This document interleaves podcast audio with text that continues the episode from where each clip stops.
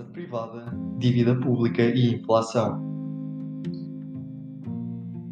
Passemos agora ao papel desempenhado pela fraqueza do investimento privado, bem como pela inflação e a dívida pública na queda dos patrimónios privados durante o período de 1914-1950. Sublinhemos que os investimentos realizados no setor civis não proprietários eram de tal modo reduzidos que não permitiam sequer substituir os equipamentos usados. Depois, é necessário insistir no facto de a poupança privada dos anos de 1914 a 1945 ter sido utilizada em grande parte para financiar o aumento da dívida pública que ocorreu para financiar as guerras. Em 1914, a dívida pública representava o equivalente a cerca de 60 a 70% do rendimento nacional no Reino Unido, em França e na Alemanha, e menos de 30% do rendimento nacional nos Estados Unidos. Em 1945-1950, a dívida pública atingia 150% do rendimento nacional nos Estados Unidos, 180% na Alemanha, 270% em França e 310% no Reino Unido. Para financiar um tal aumento da dívida pública entre 1914 e 1945-1950, os aforradores dos diferentes países tiveram de comprar quase em exclusivo obrigações do Tesouro e os diversos títulos da dívida pública. Os proprietários britânicos, franceses e alemães encontraram-se assim a vender gradualmente uma parte importante dos seus ativos estrangeiros, a fim de emprestarem as quantias necessárias aos seus governos. Por vezes, talvez por patriotismo e também porque esperavam fazer bons negócios. Em alguns casos, tratou-se também de empréstimos quase obrigatórios, os governos exigiram aos bancos que tivessem quantidades importantes de títulos públicos, ao mesmo tempo que tomavam medidas que visavam impor um teto às taxas de juros. Na prática, um dos principais mecanismos foi a impressão de dinheiro e a subida dos preços. Durante os séculos XVIII e XIX, a inflação fora quase nula. As moedas estavam ligadas ao seu teor de ouro ou prata e ao seu poder de compra quase, quase não mudara. A guerra pôs fim quase de imediato a esse longo processo de estabilidade monetária.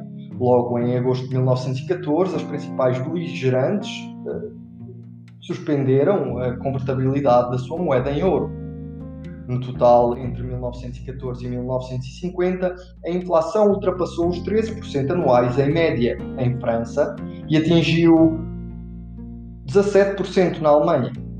No Reino Unido e nos Estados Unidos, atingidos com menos dureza pela guerra, apenas 3% por ano, em média, entre 1914 e 1950. No entanto, isso representava uma multiplicação dos preços por 3, após dois séculos de estabilidade quase absoluta. No caso do Reino Unido, foi insuficiente, todavia, para eliminar a imponente dívida saída das guerras até a inflação britânica dos anos de 1970 acabar por a superar.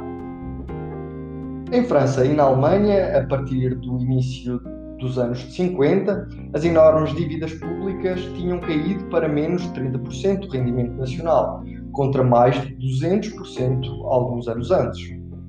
Em França, a inflação ultrapassou 50% por ano de 1945 a 1948 durante quatro anos consecutivos a dívida pública teve uma redução automática para quase nada, de uma forma ainda mais radical do que sob o efeito da contribuição excepcional aos patrimónios privados aplicada em 1945. O problema é que pequenos aforradores também foram arruinados pela inflação, o que contribuiu para agravar uma pobreza endémica das pessoas idosas durante os anos 50. Na Alemanha, onde a inflação dos anos 20 desestabilizara gravemente as relações sociais e o país como um todo, havia uma maior desconfiança em relação aos danos sociais da subida dos preços e recorreu-se em 1949-1952 a um método mais sofisticado para reduzir a dívida.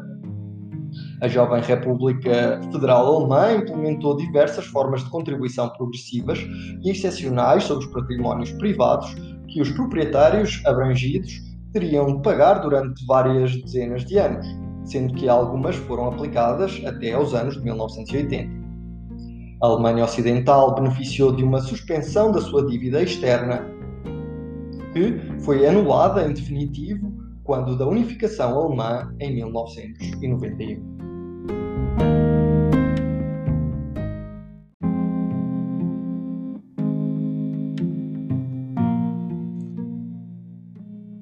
Saldar o passado, construir a justiça. O imposto excepcional sobre o capital privado. É necessário sublinhar que as contribuições excepcionais sobre a propriedade privada já haviam sido experimentadas a seguir à Primeira Guerra para reduzir a dívida pública em diversos países europeus, em particular em Itália, na Checoslováquia, na Áustria e na Hungria entre 1919 e 1923 com taxas que chegaram aos 50% sobre os patrimónios mais elevados. Uma das contribuições mais maciças e eficazes parece ter sido a contribuição excepcional aplicada no Japão em 1946-1947, com taxas que se elevavam a 90% para as carteiras mais importantes. O Imposto de Solidariedade Nacional, aprovado em França em 1945, também se insere nesta categoria, embora as receitas se destinassem ao orçamento geral e não especificamente a reduzir a dívida.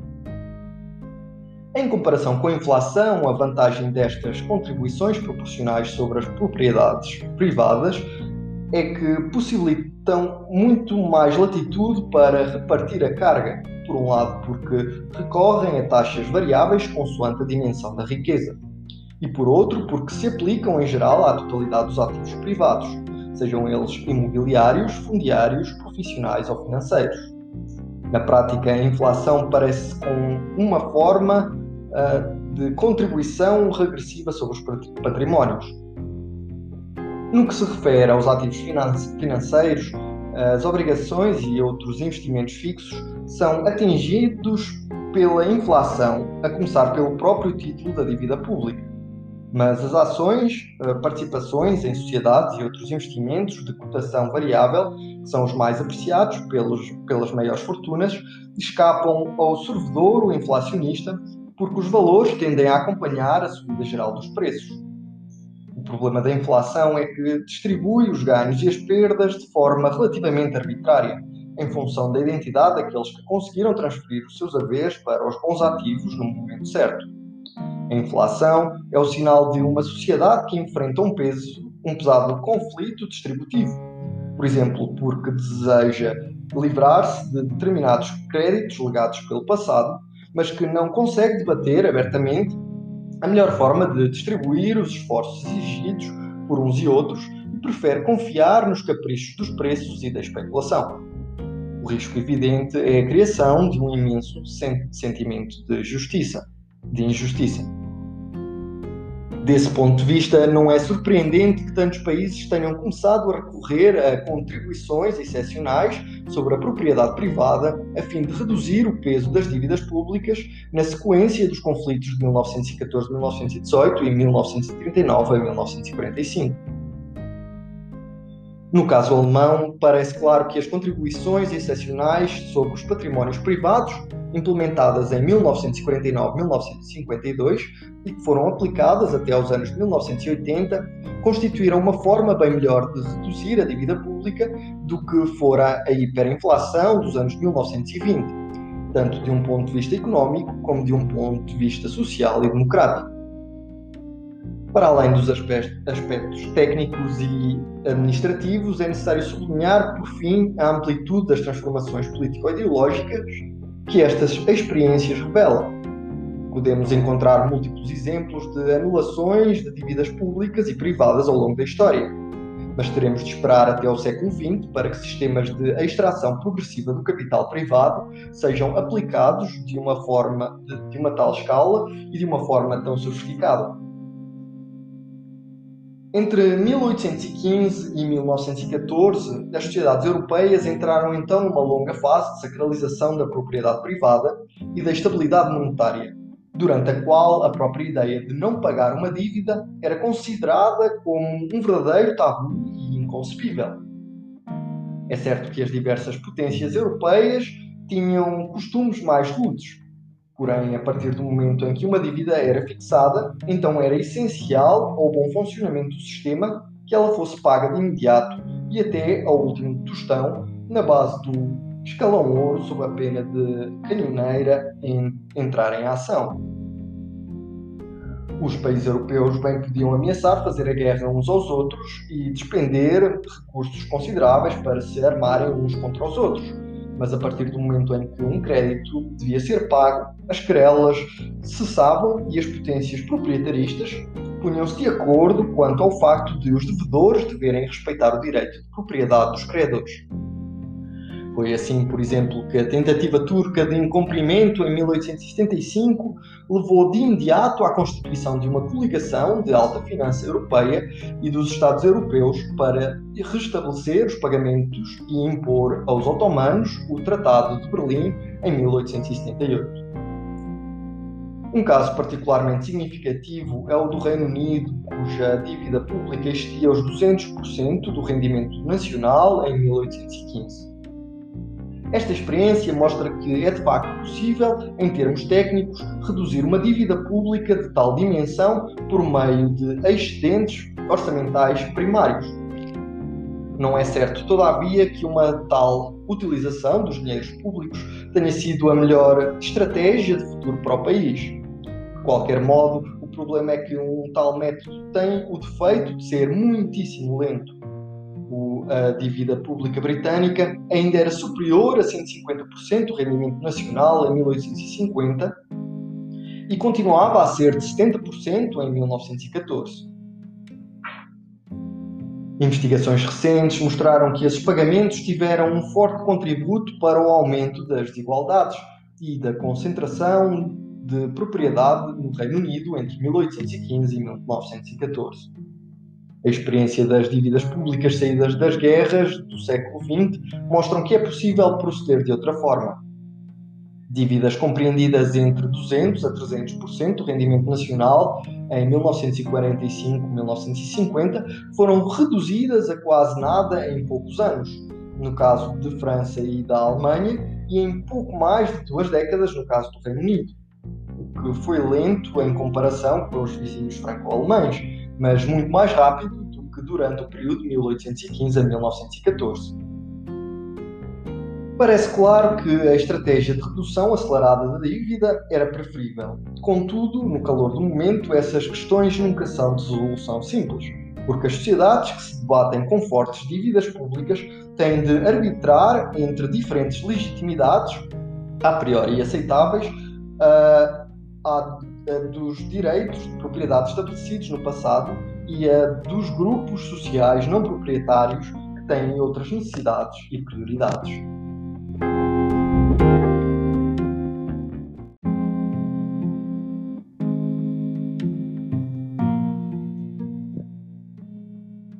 Da queda de uma desconcentração duradoura, o papel do imposto progressivo. Esta evolução resulta de um conjunto de fatores, sobretudo sobre a forma de destruições, expropriações e inflações, que acumularam o seu efeito para conduzir a uma queda excepcionalmente forte da relação entre capital privado e o rendimento nacional, que atingiu um ponto baixo entre 1945 e 1950, antes de uma subida gradual ao longo das décadas seguintes e até aos anos 2010-2020. Agora temos de compreender melhor por que razão esta baixa do nível de conjunto dos patrimónios também foi acompanhada por uma forte diminuição da concentração da propriedade. Em termos absolutos, poderíamos ter imaginado que a queda inicial abrange todos os níveis de tensão em, em proporções comparáveis, sem afetar de veras a parte do seu superior ou do centro superior. As expropriações de ativos estrangeiros afetaram com mais vigor as carteiras elevadas, e as contribuições excepcionais e, progressivas sobre o capital implementadas quanto à regularização das dívidas públicas estavam, por definição, concentradas nos níveis de património mais elevados. Para além destes fatores específicos, temos que acrescentar um mecanismo mais geral.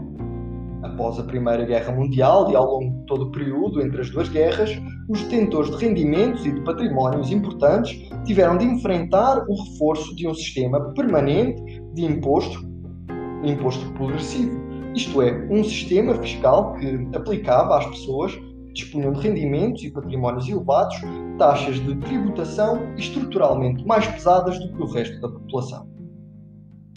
Na maior parte dos países da Europa, bem como nos Estados Unidos e no Japão, o imposto progressivo desenvolveu-se sob uma dupla forma. Por um lado, um imposto progressivo sobre o rendimento global e, por outro, um imposto progressivo sobre as sucessões.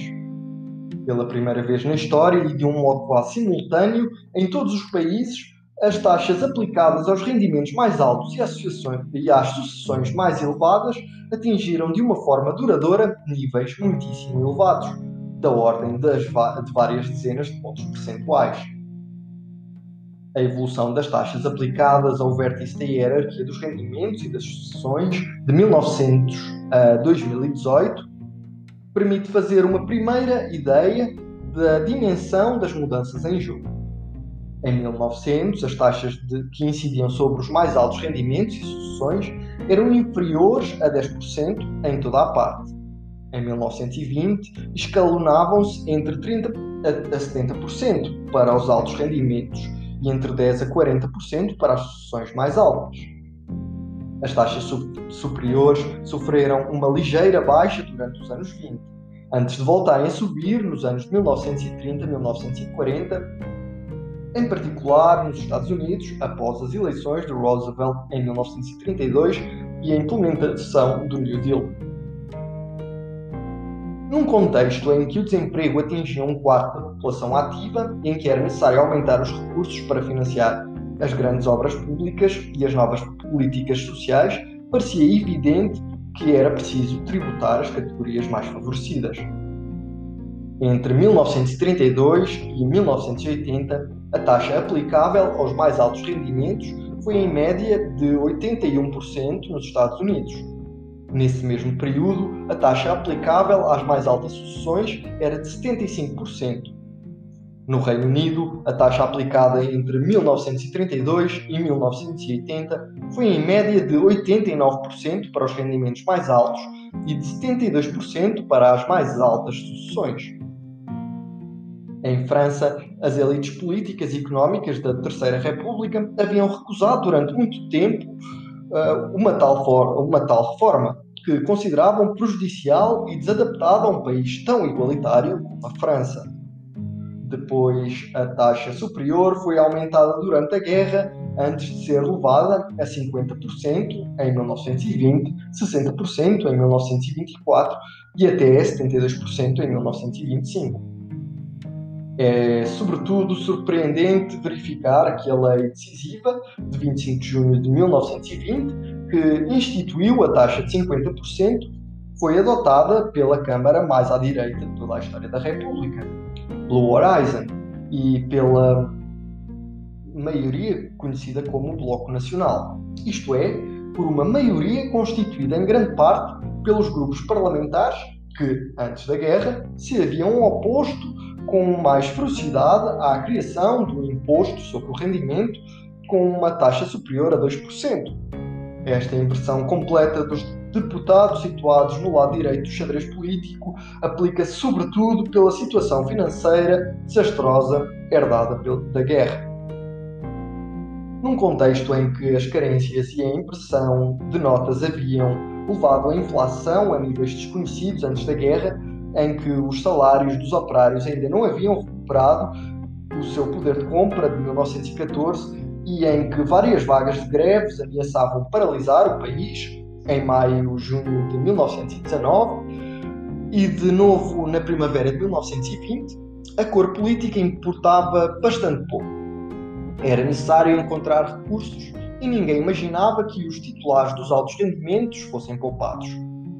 Foi neste contexto político e social explosivo, marcado também pela Revolução Bolchevique de 1917, que uma grande parte do movimento operário e socialista francês acabara de se aliar, que mudou a natureza do imposto progressivo.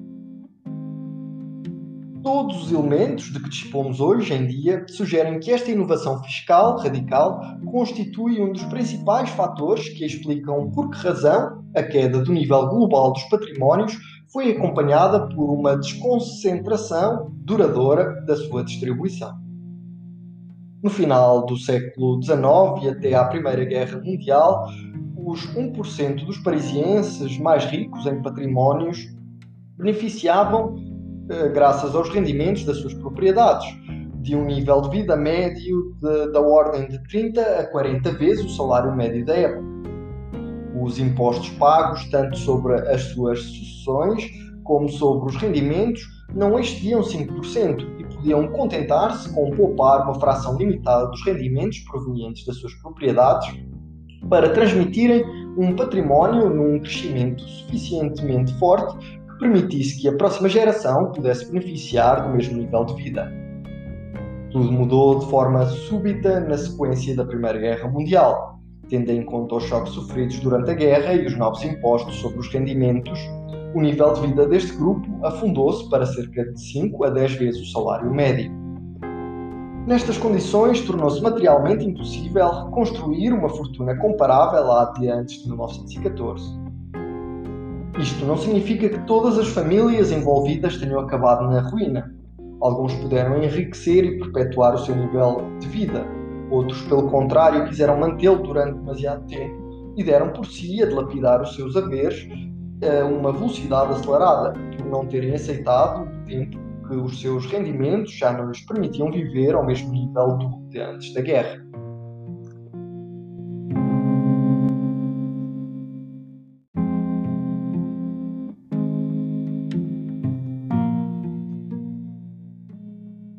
Das origens anglo-saxónicas da progressividade fiscal moderna observamos um fenómeno comparável no Reino Unido. Recordemos a crise provocada pela votação do People's Budget em 1909-1911. Os Lords tinham começado por recusar o aumento dos impostos progressivos sobre os mais altos rendimentos e sucessões, o que precipitou a sua queda e o fim do seu papel político. As taxas aplicáveis aos rendimentos e sucessões mais elevados foram subidas de novo após a Primeira Guerra Mundial, a tal ponto que se tornou materialmente impossível aos proprietários britânicos manterem o estilo de vida de antes da guerra. A única solução era vender uma parte dos bens e foi o que aconteceu, a velocidade acelerada no Reino Unido entre as duas guerras. Esse processo abrangeu, sobretudo, as grandes propriedades fundiárias britânicas que, em termos uh, históricos, apresentavam uma concentração excepcional. A dimensão e rapidez das transferências de terras assumiram proporções inéditas durante os anos de 1920 e 1930 e desconhecidas no Reino. Este fenómeno também abrangeu, sobretudo, as enormes carteiras financeiras internas e estrangeiras acumuladas pelos proprietários britânicos durante o século XIX e início do século XX, que foram desmembradas a alta velocidade como testemunha a derrocada espetacular da parte do centil superior no total das propriedades britânicas. Esta evolução atingiu novas dimensões após a Segunda Guerra Mundial, quando as taxas aplicadas aos rendimentos mais altos ultrapassaram 90% e as taxas relativas às sucessões mais importantes atingiram 80% durante várias décadas. De um modo geral, é preciso sublinhar o papel central desempenhado pelos Estados Unidos e o Reino Unido no desenvolvimento do imposto progressivo a grande escala, tanto no que se refere a rendimentos como às sucessões. Dos anos 30, de 1930 aos anos de 1960, o total dos impostos pagos pelos 0,1% e os 0,01% dos rendimentos mais elevados oscilava em redor de 50 a 80% dos seus rendimentos, enquanto a média da população se situava entre 15 a 30% e os 50% mais pobres uh, entre os 10 a 20%. Ademais, tudo parecia indicar que as taxas marginais, da ordem de 70% a 80%, também tiveram, sobretudo, um efeito na distribuição dos rendimentos antes de impostos. Taxas marginais como essas tornaram quase impossível a manutenção de rendimentos de capital desse nível e também tiveram um impacto dissuasor importante na fixação de remunerações estratosféricas para os dirigentes de empresas. Tratando-se de impostos sucessórios, é notável verificar que a Alemanha e França aplicaram taxas de apenas 20 a 30% às maiores fortunas ao longo do período de 1950 a 1980. No momento em que as potências anglo-saxónicas aplicavam taxas de 70% a 80%. Isso pode explicar-se, em parte, pelas necessidade, pela necessidade do Reino Unido e os Estados Unidos para transformarem o regime desigualitário vindo do passado. Também é impressionante verificar que o único momento em que a Alemanha aplicou uh, aos rendimentos mais altos uma taxa de 90% corresponde ao período de 1946-1949, quando a política fiscal alemã era determinada pelo Allied Control Council, dominado na prática pelos Estados Unidos a partir do momento em que a Alemanha recuperou a sua soberania fiscal em 1949, os sucessivos governos optaram por reduzir essa taxa e estabilizá-la com grande rapidez em redor dos 50% a 55%. Essa taxa de 90% não era de modo algum um castigo imposto às elites alemãs, uma vez que a mesma taxa era aplicada então às elites anglo-saxónicas. Segundo a ideologia dominante na época nos Estados Unidos e no Reino Unido, esses impostos pesadamente progressivos eram parte integrante do conjunto institucional em que deveria apoiar-se o novo mundo do pós-guerra.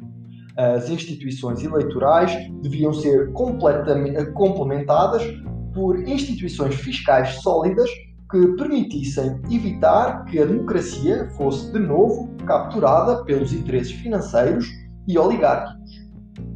Essas representações podem parecer distantes e surpreendentes, sobretudo tratando-se de países anglo-saxónicos que se lançaram a partir dos anos 80, de 1980, numa forma de desmantelamento do imposto progressivo, mas fazem parte do nosso património comum. Essas transformações ilustram de novo a importância dos processos político-ideológicos na dinâmica dos regimes igualitários.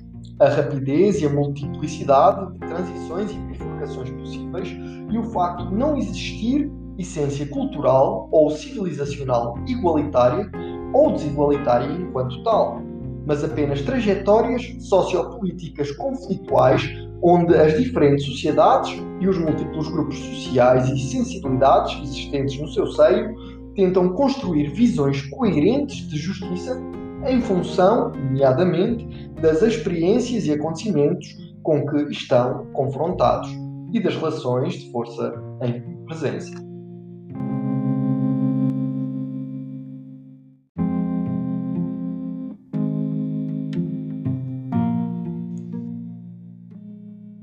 O reforço do Estado fiscal e social.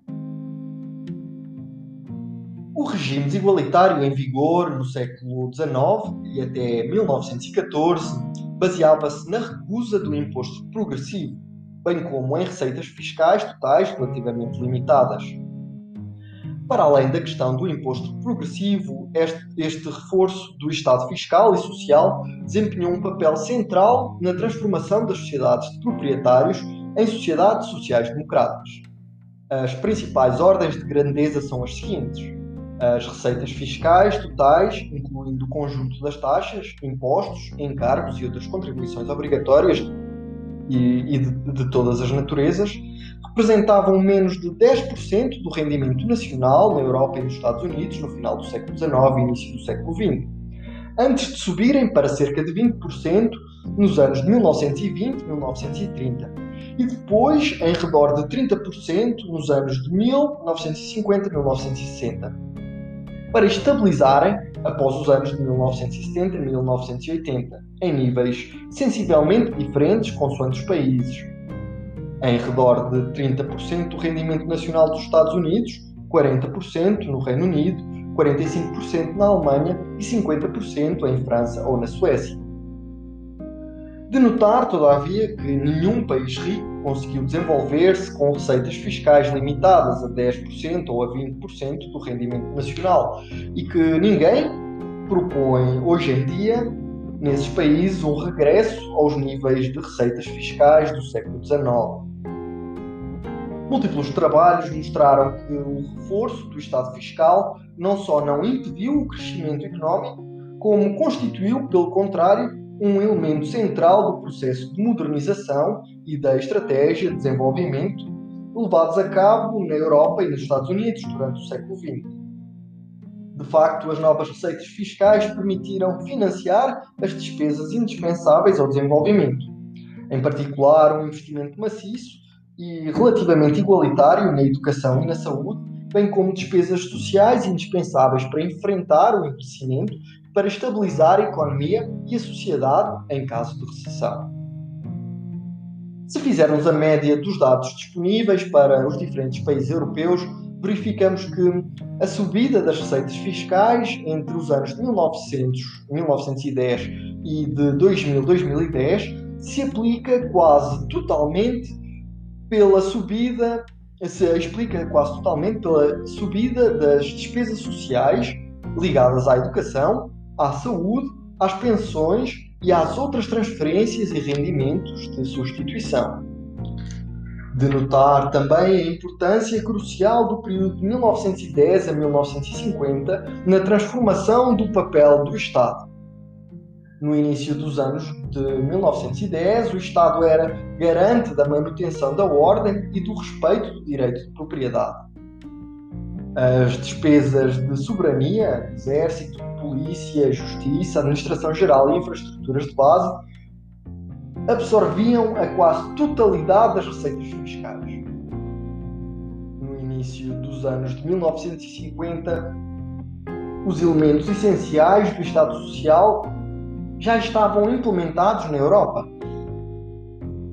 com receitas totais que ultrapassavam os 30% do rendimento nacional e um conjunto diversificado de despesas educativas e sociais que absorviam dois terços do total, em vez das despesas de soberania dominantes. Esta evolução espetacular só foi possível na sequência de uma transformação radical das relações de força político-ideológicas durante o período 1910-1950.